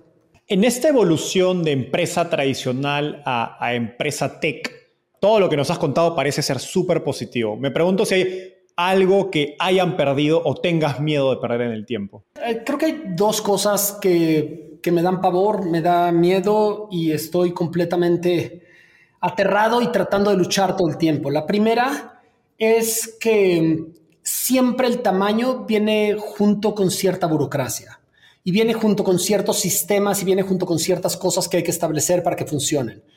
Aquí yo digo que tenemos una cruzada contra la burocracia. No puede haber burocracia, no podemos estar haciendo un comité porque lo dicta el manual. No, no, a ver, veamos qué se necesita y después tratamos de solucionarlo. Entonces, la primera cosa de crecer que me da pánico es esa. La segunda cosa de crecer que también me da un poco de miedo y también va de la mano con el crecimiento que estamos teniendo tech es que la cultura se vaya difuminando y que la cultura se vaya perdiendo. Conforme vamos creciendo, cuando somos 20 y estamos en la misma oficina, es muy fácil decirles cuál es la misión, qué es lo que estamos haciendo y cuál es la manera en la que hacemos negocios. Cuando son 120 es muy difícil, cuando son 500 o 1000 se vuelve casi imposible. Esta transición la vamos a tener que pasar. Yo antes decía, para que veas mi nivel de ignorancia y mi nivel de poca sabiduría que yo tenía sobre los negocios, yo les decía, en esta empresa siempre vamos a ser menos de 20. Si contratan al 21, yo me voy para que seamos 20. Hasta que ahorita somos más de 100 y, casi, fracción, somos 120 casi, y seguimos contratando y seguimos viendo que hay oportunidades de traer talento y de seguir creciendo. Es imposible hacer lo que estamos tratando de hacer transformacional con 20 personas, yo creo que vamos a hacer 200, 300, 400 en dos, tres años. Y me preocupa el perder la identidad y el que se pierda la cultura. Pero ese problema lo vamos a enfrentar en los próximos 24 meses. Hablando de, crecimiento, me gustaría hablar de, digamos, de esta dicotomía entre el bootstrapping o el autofinanciamiento y levantar venture capital. Ustedes, los primeros tres años, cuatro años, fueron una compañía autofinanciada y eventualmente levantan Venture Capital. Antes se escuchó utilizar una, una metáfora que me gustó mucho acerca de, digamos, del Venture Capital como un coche de Fórmula 1, pero que ustedes digamos, decidieron manejar como una abuelita creciendo a, a 60%. Explícanos qué decisiones implican crecer como una abuelita y, cómo has pensado acerca de balancear crecimiento versus rentabilidad. Sí, buenísima pregunta, Enzo. Nosotros vivimos durante tres años, no levantamos capital. Empezamos nosotros con el fondo que teníamos, pero a nivel de arriba, lo que fuimos haciendo a nivel de DD360 es que no levantamos el, capital, sino que reinvertíamos todo el tiempo las utilidades que íbamos, que íbamos teniendo. Al final, lo que nos dio el ser bootstrap fue una disciplina bestial. Si, si no tienes flujo y no tienes utilidades, no hay para sueldos, no hay para crecimiento. No hay de voltear y pedirle a papá fondo de mándame 5 millones más porque se me acabó el dinero del marketing, ¿no? Nunca hemos hecho marketing. El presupuesto más caro que hemos tenido de marketing fueron 4 mil pesos, 200 dólares el mes pasado. Nunca hemos hecho marketing. El ser bootstrapping nos dio la disciplina de que por 70 meses que hemos fundado esta empresa, nunca hemos tenido un mes donde perdamos dinero. Nunca. No hay dinero eh, por cualquier cosa, no se invertiría. Pero todos los meses tenemos la disciplina de ver cuáles son los resultados, cuánto ganamos, cuánto vamos a reinvertir. Ahora, ¿cuáles son los problemas también de, de bootstrapping? El primer problema de bootstrapping tiene que ver con la impaciencia o con el no ser sexy. Me parece que muchos de los fondos de venture capital, y aquí hay muchos caminos, o sea que no quiero decir que uno es bueno, el otro es malo. Muchos de los fondos de venture capital y le han hecho daño al, ecosistema emprendedor. Y libros como, como el de Reid Hoffman de, de Blitzscaling me parece que son de los peores libros que pudieron haber sido escritos en todo el mundo. Ojalá nunca existiera ese tipo de libros. Porque lo que te dice ese libro es, y, y, a lo mejor está mal entendido, ¿no? Pero lo que te dice ese libro es, si tú no creces al 500 o al 700% en cuanto tienes este product market fit, es un desastre. Entonces, se crea la percepción de que todos los que no crecen al 500 o 700% no deberían de existir o son un fracaso. La segunda mito o el segundo problema que me parece que existe es que también hemos premiado a los unicornios. Y la palabra unicornio, la gente ni siquiera entiende lo que hay detrás, ¿no? Porque a lo mejor es una ronda estructurada en donde realmente lo que levantaste es más deuda que equity. Si yo te doy un participating preferred, pero me garantizaste dos veces mi dinero y una tasa mínima de retorno del 30, pero pusimos una evaluación de un billón, no te di equity, no vales un billón. Lo que hiciste fue, te prestaron el nombre, pero tienes deuda. Y me parece que también este ha sido uno de los, de, los males que han estado dentro de la industria, que han hecho que muchos emprendedores vean el emprender como un home run en vez de lo que es o meto un home run y soy un unicornio o soy un fracaso. Y los mismos fondos, cuando están haciendo estas inversiones, sobre todo en las etapas pre-seed o seed, ellos lo que quieren son retornos que les den 100 a 1. Al final ellos van a hacer 10 inversiones o 20 inversiones o 30 inversiones y lo que quieren es que cada una de estas inversiones les regrese el fondo o el fondo por dos. El problema que esto crea es que tienes una adverse selection una vez que ya invertiste. Cuando invirtieron en estos, toda la atención se va para el niño que va bien. Todos los demás niños son olvidados y están dentro del portafolio completamente olvidados y termina habiendo muchas empresas que pudieron hacer buenas que están abandonadas, tanto por el fondo como por el mismo founder al no sentir que tiene nada de identificación. Con esto, lo que me encantaría nada más resaltar aquí, y digo todo esto no para, no para decir que está mal lo que hacen otros, me parece que es súper válido el buscarlo, siempre y cuando seamos transparentes. Tratar de meter home runs es súper válido. Yo te puedo decir, yo voy a ir a batear, pero cada vez que me ponga o meto home run o no me importa. Está perfecto, pero ya te lo dije como coach.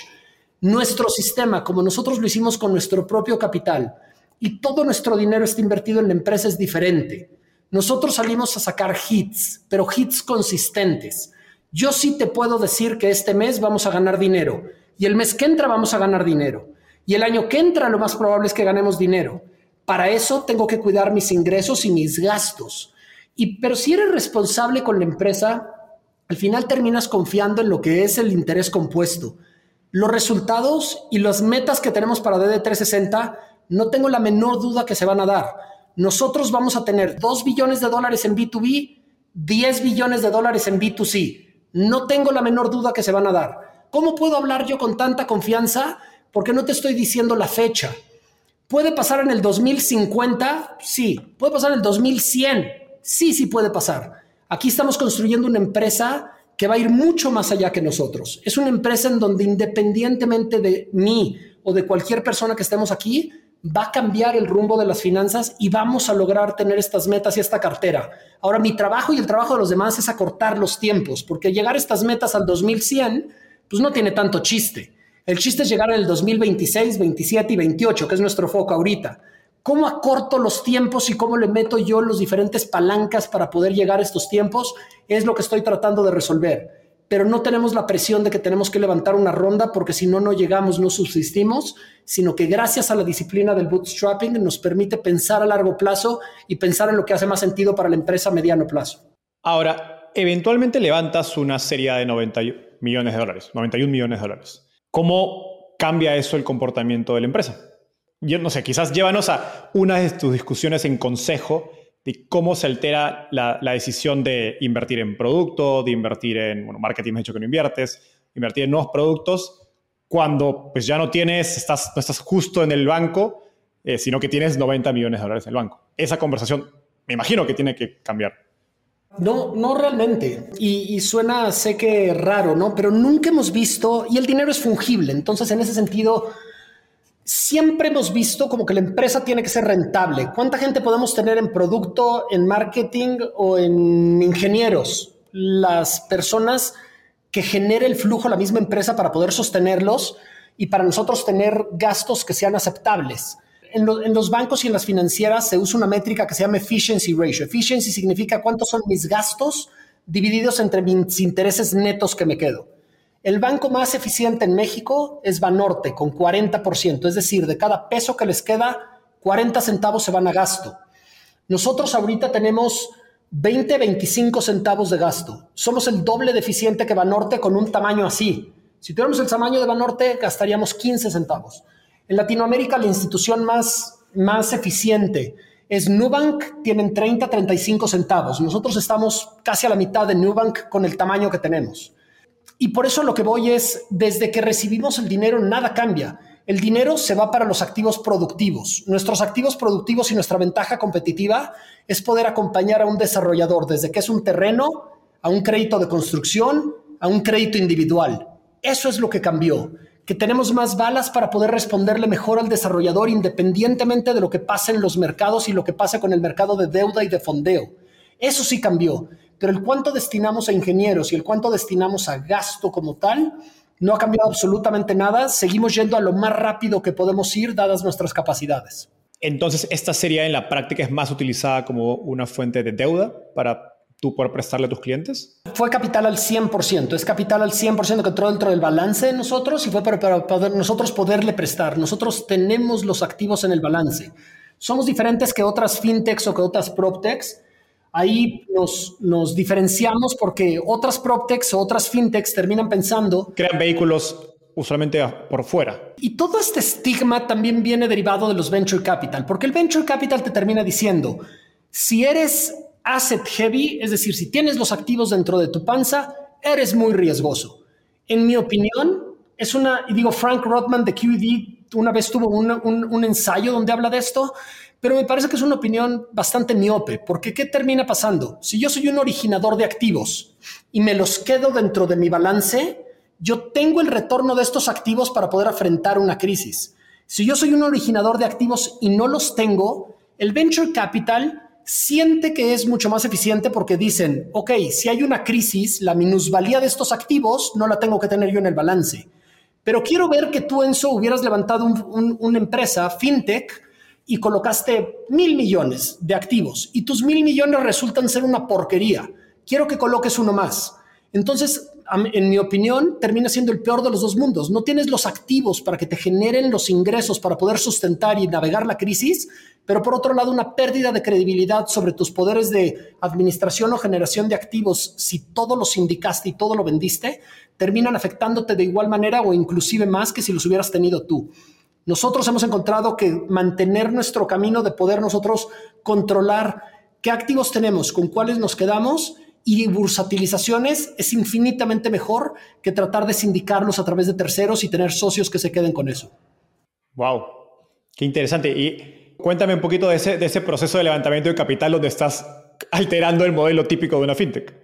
Al final levantamos mucho capital para lo que es una serie atípica, ¿no? Al final 91 es, es muy alto para capital y más para una empresa que gana dinero. Vamos a empezar ahora el proceso de, de nuestra serie B, cuando estén abiertos los mercados, en el segundo en el que sea el momento correcto, deberíamos nosotros de empezar una serie B, pero porque vemos que hay una oportunidad, hay, hay un completamente blue ocean o blue sky opportunity donde podemos hacer maravillas ahorita con el dinero.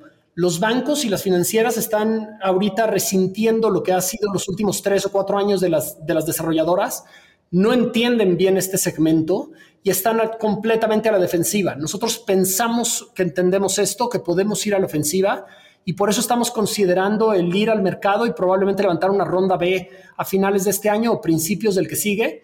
Nos parece que traemos una, una combinación que va a ser el futuro de emprendedurismo, sobre todo para una serie B, que es profitable growth. Nosotros estamos creciendo ahorita de manera orgánica el 50-60%. Este año vamos a crecer 60% de manera orgánica. Eso lo podríamos mantener, pero vemos que hay una oportunidad de incrementar esto prácticamente a duplicar la empresa por los siguientes dos o tres años y levantamos nuevo capital. Entonces es algo que estamos activamente analizando y dentro de este profitable growth pensamos que una, que una empresa que gane dinero, que tiene el track record de haber ganado a cualquier tamaño, que ha navegado las crisis, y que también te puede dar estos retornos gracias a que somos el que tiene los menores gastos, puede ser una apuesta atractiva. ¿Qué inversionistas están interesados en una compañía de ese perfil donde estás levantando tanto capital que va a irse al balance? Eh, a diferencia, como hablábamos de las fintechs, que usualmente levantan capital, hacen una serie de 10, 15 millones, por decir un número, y luego levantan una línea de crédito de 50 millones de dólares al costado con algún banco, con alguna institución financiera. Muy, muy buena pregunta y todavía no tengo la... Si hacemos un refresh en seis meses te voy a decir cómo nos va. Pero se nos han acercado varios de los fondos grandotototes de Estados Unidos y sorprendentemente varios de los, los que no nos hubiéramos imaginado de venture. Pensamos que el futuro va a ser con esto, con este profitable growth, donde puedes multiplicar de la base donde estamos nosotros tres a cinco veces, pero con un nivel de riesgo sustancialmente menor que si estás metiéndole en un PowerPoint donde le vas a apostar a otro tipo de cosas. Ahora estamos en la parte del levantamiento donde hay menos competidores, porque en México y en Latinoamérica hay muchísima gente haciendo pre-seed seed.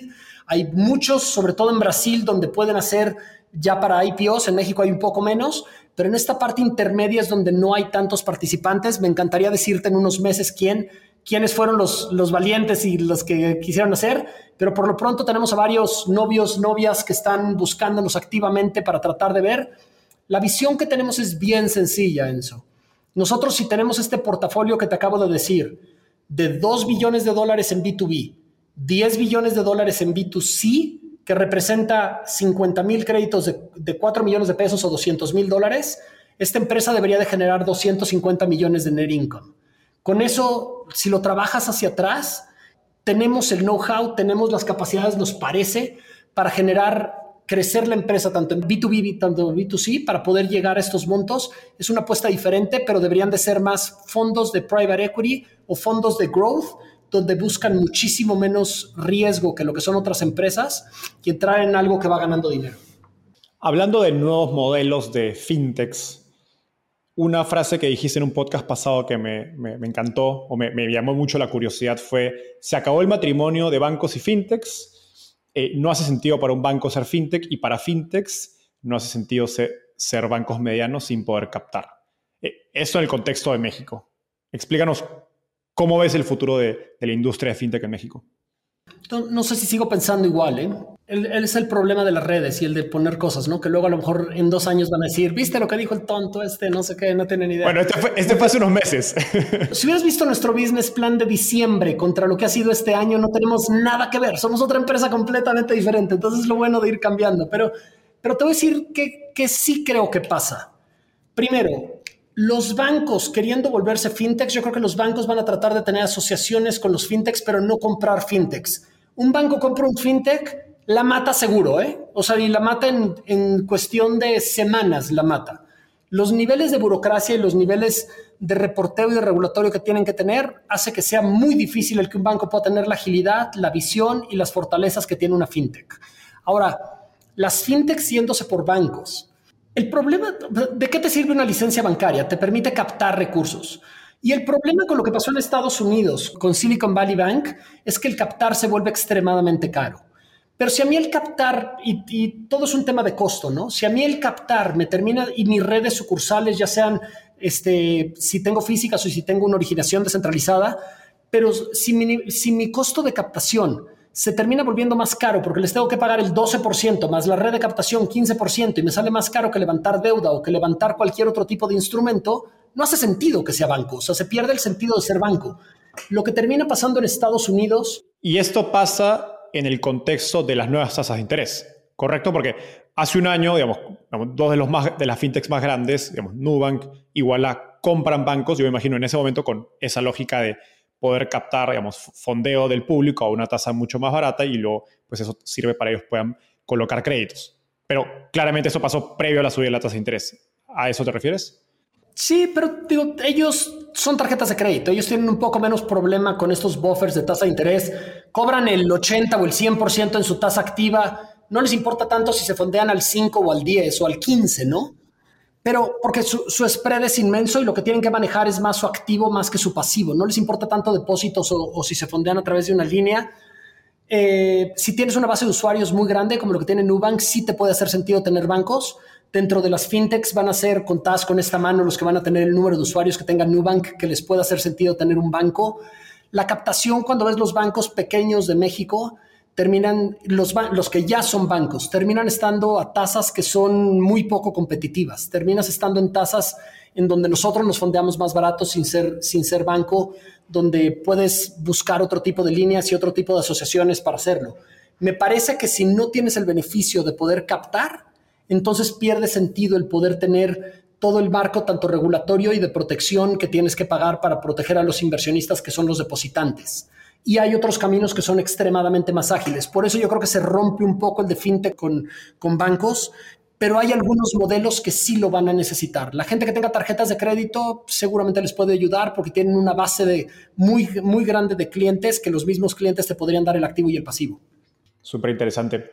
Ahora me, gustaría volver al, tema de bootstrapping y ya para ir cerrando con algunas últimas lecciones. Algo que me, gustó mucho de, tu historia es que en un punto de la pandemia deciden montar una oficina nómada. A nivel de, organización, de operación, ¿hay alguno, algunos principios operativos a los que atribuyas el éxito que han tenido siendo tan eficientes en el uso de capital? Sí, gran parte vino con, con volvernos nómadas. El, estábamos nosotros en, uno de los mejores edificios aquí de oficinas en Torre Virreyes, en el Dorito, en Ciudad de México probablemente el edificio más caro. Y teníamos una oficina espectacular, ¿no? Con vista al parque, teníamos 200 metros viendo al parque. Se da la pandemia y íbamos dos personas a la oficina. Del equipo de veintitantos íbamos dos personas a la oficina. Empezamos a ver cuánto estamos gastando en oficina. Era una locura lo que estábamos gastando. Y lo que nos dimos cuenta, y te empieza a hacer, te empieza a forzar a pensar fuera de, de lo cotidiano y de lo normal, y ahí es donde está el valor. Nos dimos cuenta que nosotros cuando fondeamos un proyecto, teníamos muchos proyectos que en lo que se acaban las licencias y permisos, había una casa abandonada durante un año o durante dos años en la mejor parte de la Roma, ¿no? O en la Condesa o en la Hipódromo Condesa. Y entonces nosotros dijimos, oye, ¿qué pasa si le decimos al desarrollador si nos presta la casa durante un año, cuando está abandonada? Y les hablamos a los desarrolladores de, oye, si instalo mi oficina en, tu, en lo que va a ser tu departamento. No, no, no, no puedo porque voy a hacer un edificio. No, dámela, pero sí te la puedo dar seis meses. Ok, no, dámela cuatro meses. Nos dio Enzo esta como frugalidad y también el volver a empezar a hacer un startup. Nuestros primeros muebles, de hecho, estos muebles también, son puertas. Entonces dijimos, si vamos a estar nada más durante cuatro meses aquí, la inversión es cero. Entonces lo que hicimos fue el primer viernes que nos íbamos a mudar, compramos unas cervezas, pusimos unas mesas que eran puertas y música y toda la oficina nos fuimos a pintar. Toda la oficina nos fuimos a poner cosas que no costaran nada. Nuestra primera instalación fueron de 4 mil dólares para habitar una casa que era deshabitada, después hacerla una oficina. Y esa fue la primera que es un desarrollo al día de hoy. A los cuatro meses, el desarrollador nos corrió porque iba a empezar la demolición pero vimos que teníamos otra casa, nos mudamos a otra casa. Luego a los cuatro meses nos mudamos a otra casa. En la segunda casa pusimos, montamos un bar atrás de la casa y nos asociamos con, con las cervezas Monstruo de Agua que después este, los hemos recomendado bastante. Nos asociamos para que ellos manejaran un bar y entonces pusimos una parte que era inclusive una ventana para que la gente conforme va entrando al bar nos vieran trabajando y pusimos un mensaje que decía no alimentar a los, a los oficinistas, no sé qué. Entonces entrabas al bar y veías a los oficinistas. Pero esta manera de pensar, a los exacto, pero esta manera de pensar de más frugal, de que todo es costos bajísimos y el estar reinventando el negocio de cosas tan sencillas como la oficina, yo le atribuyo que se nos hayan ocurrido prácticamente todo lo que lanzamos. Nunca ha habido un periodo de más alta innovación y de más alta creatividad dentro de D360 que esos casi 14 o 16 meses que estuvimos de nómadas hasta que después encontramos una muy buena oportunidad y bueno, ya instalamos oficinas que ya no están tan abandonadas, que ya están más bonitas, pero, pero ese periodo fue espectacular y no lo cambiaría por nada. ¿Alguna anécdota más como ejemplo de esta frugalidad? ¿Qué has hecho que te ha funcionado para, digamos, embuir eh, esta, este espíritu en tu equipo? Si vieras las casas donde estábamos, imagínate casas abandonadas antes de que van a empezar un desarrollo. Entonces, había casas que estaban chuecas porque, por, porque ya estaban con desniveles. Entonces, la gente se tenía que agarrar con, con, la esquinita del pie a la parte de la pata de la mesa para no irse para atrás. Y una vez fue mi mamá a la casa y, me dijo, no, es que no puede ser que estés trabajando aquí, está peligrosísimo, esta casa se les va a caer encima de la cabeza, ¿no? Y también la otra cosa que es muy divertido es cuando la gente, porque nosotros al final lo que hacemos es que prestamos dinero. Imagínate nuestros clientes, es, es, completamente diferente, ¿no? Cuando vas a una institución financiera, tú tratas de ver que es sólida, que está muy fuerte, que tiene que ver con todo, y entrabas a una casa abandonada y veías a toda la gente con tirada por todos lados con sus escritorios, escribiendo y trabajando. Fue muy, muy, muy chistoso la reacción de los emprendedores, pero más bien de los desarrolladores, pero también les pasas el mensaje de lo que te estoy cobrando al final termina siendo lo justo necesario para yo poder ver esto. Cuido cada centavo como yo quiero que tú cuides cada centavo de lo que te estoy prestando. Al final, gran parte de estas culturas de exuberancias y de lo que gastan los CEOs, los fundadores y cualquier otra gente, se lo terminas cobrando al cliente. Si yo viajara en business y si yo tuviera una oficina donde rento todo el dorito, yo tengo que repercutir esto como parte de mis costos financieros. ¿Qué pasa si me ahorro todo eso y se los traduzco? Nosotros el margen que ganamos es suficiente, yo no necesito ganar más. Pero ¿qué pasa que cada ahorro que yo tengo se lo traduzco en una mejor tasa al cliente, en un mejor servicio al cliente? Y ahí es donde empiezan las ventajas competitivas. Cuando permea dentro de la organización que los gastos no los estás lastimando a mí, al accionista, ni a nadie que emplea, que emplea, sino que realmente al que estás afectando es al cliente, me parece que ahí empieza a suceder la magia, porque empiezas a ver al cliente como tu socio en vez de verlo como tu contraparte.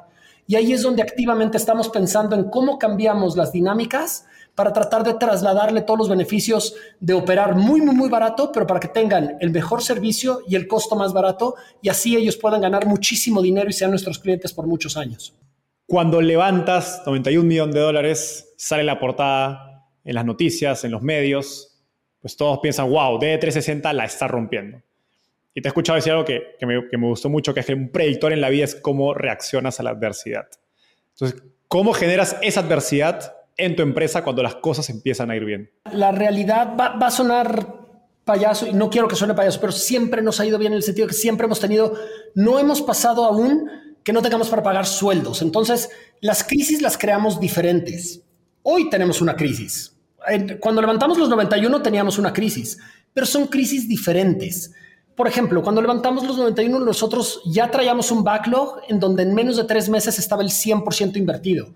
Creo que nunca nos detuvimos a celebrar, nunca hubo una cena de celebración, nunca hubo nada de celebración, de hecho fue normal. Fue como nosotros ya teníamos esto completamente asignado, lo asignamos completamente y al mes, a los dos meses, ya teníamos una crisis. Me parece que las gentes o las personas, perdón, se conocen o te sale realmente quién eres durante dos momentos. En el momento de las crisis, pero también en los momentos buenos. Si tú a alguien multimillonario lo conociste cuando era pobre, cuando es multimillonario, va a sacar el verdadero yo se puede volver prepotente, se puede volver cualquier cosa. Nosotros tratamos siempre de mantenernos genuinos a quienes somos y nos parece que cuando tengamos o cuando no tengamos tenemos que sacar los verdaderos yo. Nunca tenemos dinero, nuestras cuentas siempre terminan en ceros, todo está reinvertido y todo estamos tratando de ver cómo podemos darle un mejor servicio a los clientes. Pero con esto lo que me gustaría dejarte a ti y a todos es nunca hemos estado en una zona de confort. Tenemos una playera que dice Crisis as usual y siempre estamos en crisis y nos encanta estar en esta crisis. Lo que terminamos viendo con los clientes es cuando tienes un problema, venme a ver, yo te voy a ayudar a resolver. Y terminamos comprando muchos de los problemas de los clientes porque terminamos solucionando y ideando maneras que a lo mejor a ellos no se les hubieran ocurrido. Pero de esto nos permite estar siempre en una etapa de crisis siempre teniendo un problema que resolver y nunca estando en un área de confort. Yo te diría, ni el día después de los 91, ni hoy, ni en ningún momento estamos en confort. Tenemos 70 problemas que resolver. Somos el underdog cuando nos ves con la industria financiera. Nadie cree que vayamos a hacer lo que vamos a hacer hasta que lo hagamos. Jorge, llegamos al segmento final. Yo podría seguir hablando, está interesantísimo, pero ya se largó bastante. Es oficialmente la entrevista más larga que hemos grabado en el podcast. Y esa es una, ronda de, tweets, le llamo. Te voy a hacer una pregunta corta y me tienes que responder en lo que tomaría escribir un tweet. Así que espero que sea menos de un minuto. ¿Estás listo? Lo voy a hacer mucho más rápido para que te va a sorprender, Enzo. Venga. si miras 10 años hacia el futuro, ¿cuál es la visión más extraordinaria de, de 360? Llegamos a nuestro plan. En menos, en menos de 10 años nosotros tenemos el plan que te dije y somos la fintech y la proptech más, más exitosa en México sin duda y probablemente estamos en uno o dos países haciendo este modelo en donde volvemos a empoderar al consumidor, volvemos a empoderar al desarrollador, les volvemos a hacer pensar que no todas las financieras están aquí como contraparte, sino como parte de tu socio. Descríbenos esa experiencia mágica que quieres construir para tus clientes. Al día de hoy, cuando viene un desarrollador, nosotros le hacemos un modelo. Nosotros, junto con nuestra plataforma, y, y le decimos, no me pidas tanto dinero. Si me pides tanto dinero, no te conviene. O pídeme dos tranches para el segundo tranche, no te lo voy a dar, no te voy a cobrar comisión de apertura y es un seguro por si las cosas salen mal. Nadie te cree cuando le haces eso. Nuestros clientes individuales, nuestro contrato hipotecario son cuatro páginas. El promedio de un contrato hipotecario en México son 70 páginas. Porque dicen 70 veces que cualquier cosa es culpa tuya y te van a cobrar 500 fees ocultos. Queremos cambiar esa experiencia, queremos cambiar cómo están pasando las cosas. De igual manera en PropTech, los portales, los marketplaces, los servicios a los brokers, es una vergüenza lo que ha pasado. Todo es cómo me aprovecho, cómo trato de eliminar a los brokers, cómo automatizo y quito a la gente. Y estamos pensando en una manera de dar una tecnología inclusiva para que los brokers sean más eficientes, para que el desarrollador sea más eficiente. Pero aquí tenemos que lograr una financiera y una de PropTech, Enso, que sea inclusiva y empodere a la gente. Me parece que ahorita existe el término incorrecto dentro de casi todas las fintechs o las PropTechs de sustituir a la gente. Nosotros queremos empoderar a la gente. Yo no quiero remodelar el departamento como si fuera yo un iBuying yo le quiero prestar al mejor arquitecto para que remodele ese departamento y si él gana 50% de tasa, qué mejor. Yo le di el crédito y quiero que haga otro y otro y otro. Yo no quiero ahí vayan, yo empodero a la gente.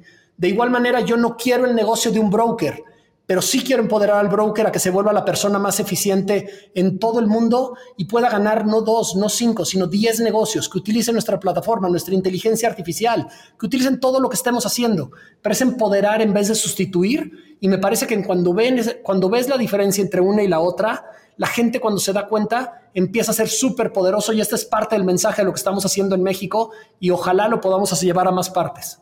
Jorge, última pregunta rápida, ¿qué te gustaría cambiar del mundo de las startups en Latinoamérica? Me parece que lo que tenemos que cambiar es este estigma de que hay unicornios y están todos los demás. Me parece que tenemos que volver emprendedor otra vez, que sea algo sexy. Pero el que emprende poniendo una lavandería, igual que el que pone una papelería, igual que el que pone coches, el que ponga cualquier cosa, siempre la innovación puede estar en los lugares donde menos te lo puedes pensar.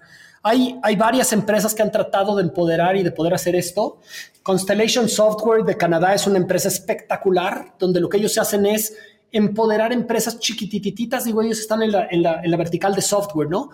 Pero cash flow positive. Cody Sánchez de Estados Unidos es otra emprendedora donde también invierte en puros negocios que llaman aburridos.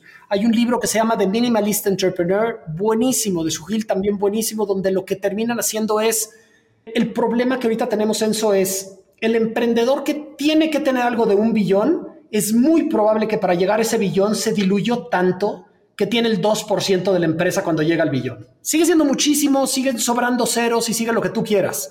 Es muy probable que alguien tiene 10 lavanderías y vale lo mismo que vale esta persona del unicornio. Toda la atención y todos los reflectores se van hacia el unicornio y debemos de volver sexy de nuevo el emprender independientemente de lo que lo estés haciendo.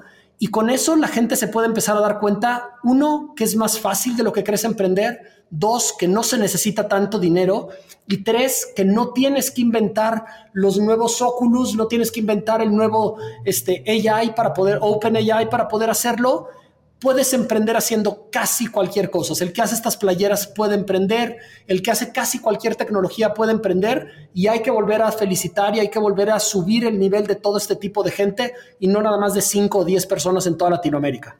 Me encanta este último mensaje y me lo llevo personalmente porque eso influye en cómo elijo a mis invitados. Gracias Jorge por el tiempo, ha sido un gustazo tenerte el podcast y nos vemos en un próximo episodio.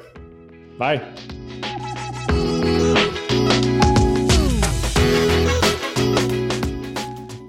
Antes de terminar, quiero contarte que lanzamos el podcast Startupiable en 2021 y ya somos más de 30.000 personas que lo escuchamos mes a mes.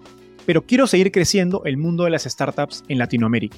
Por eso, si te gustó este episodio, ayúdanos contándole a tus amigos, familiares, colegas. También suscríbete y déjanos un review en Spotify o Apple Podcasts. De hecho, me gustaría saber por qué escuchas el podcast. Mándame un mensaje sencillo a enzo.startapeable o por Twitter a arroba Enzo Cavalier, contándome por qué escuchas Startupiable y cómo te ayuda a tu empresa o carrera.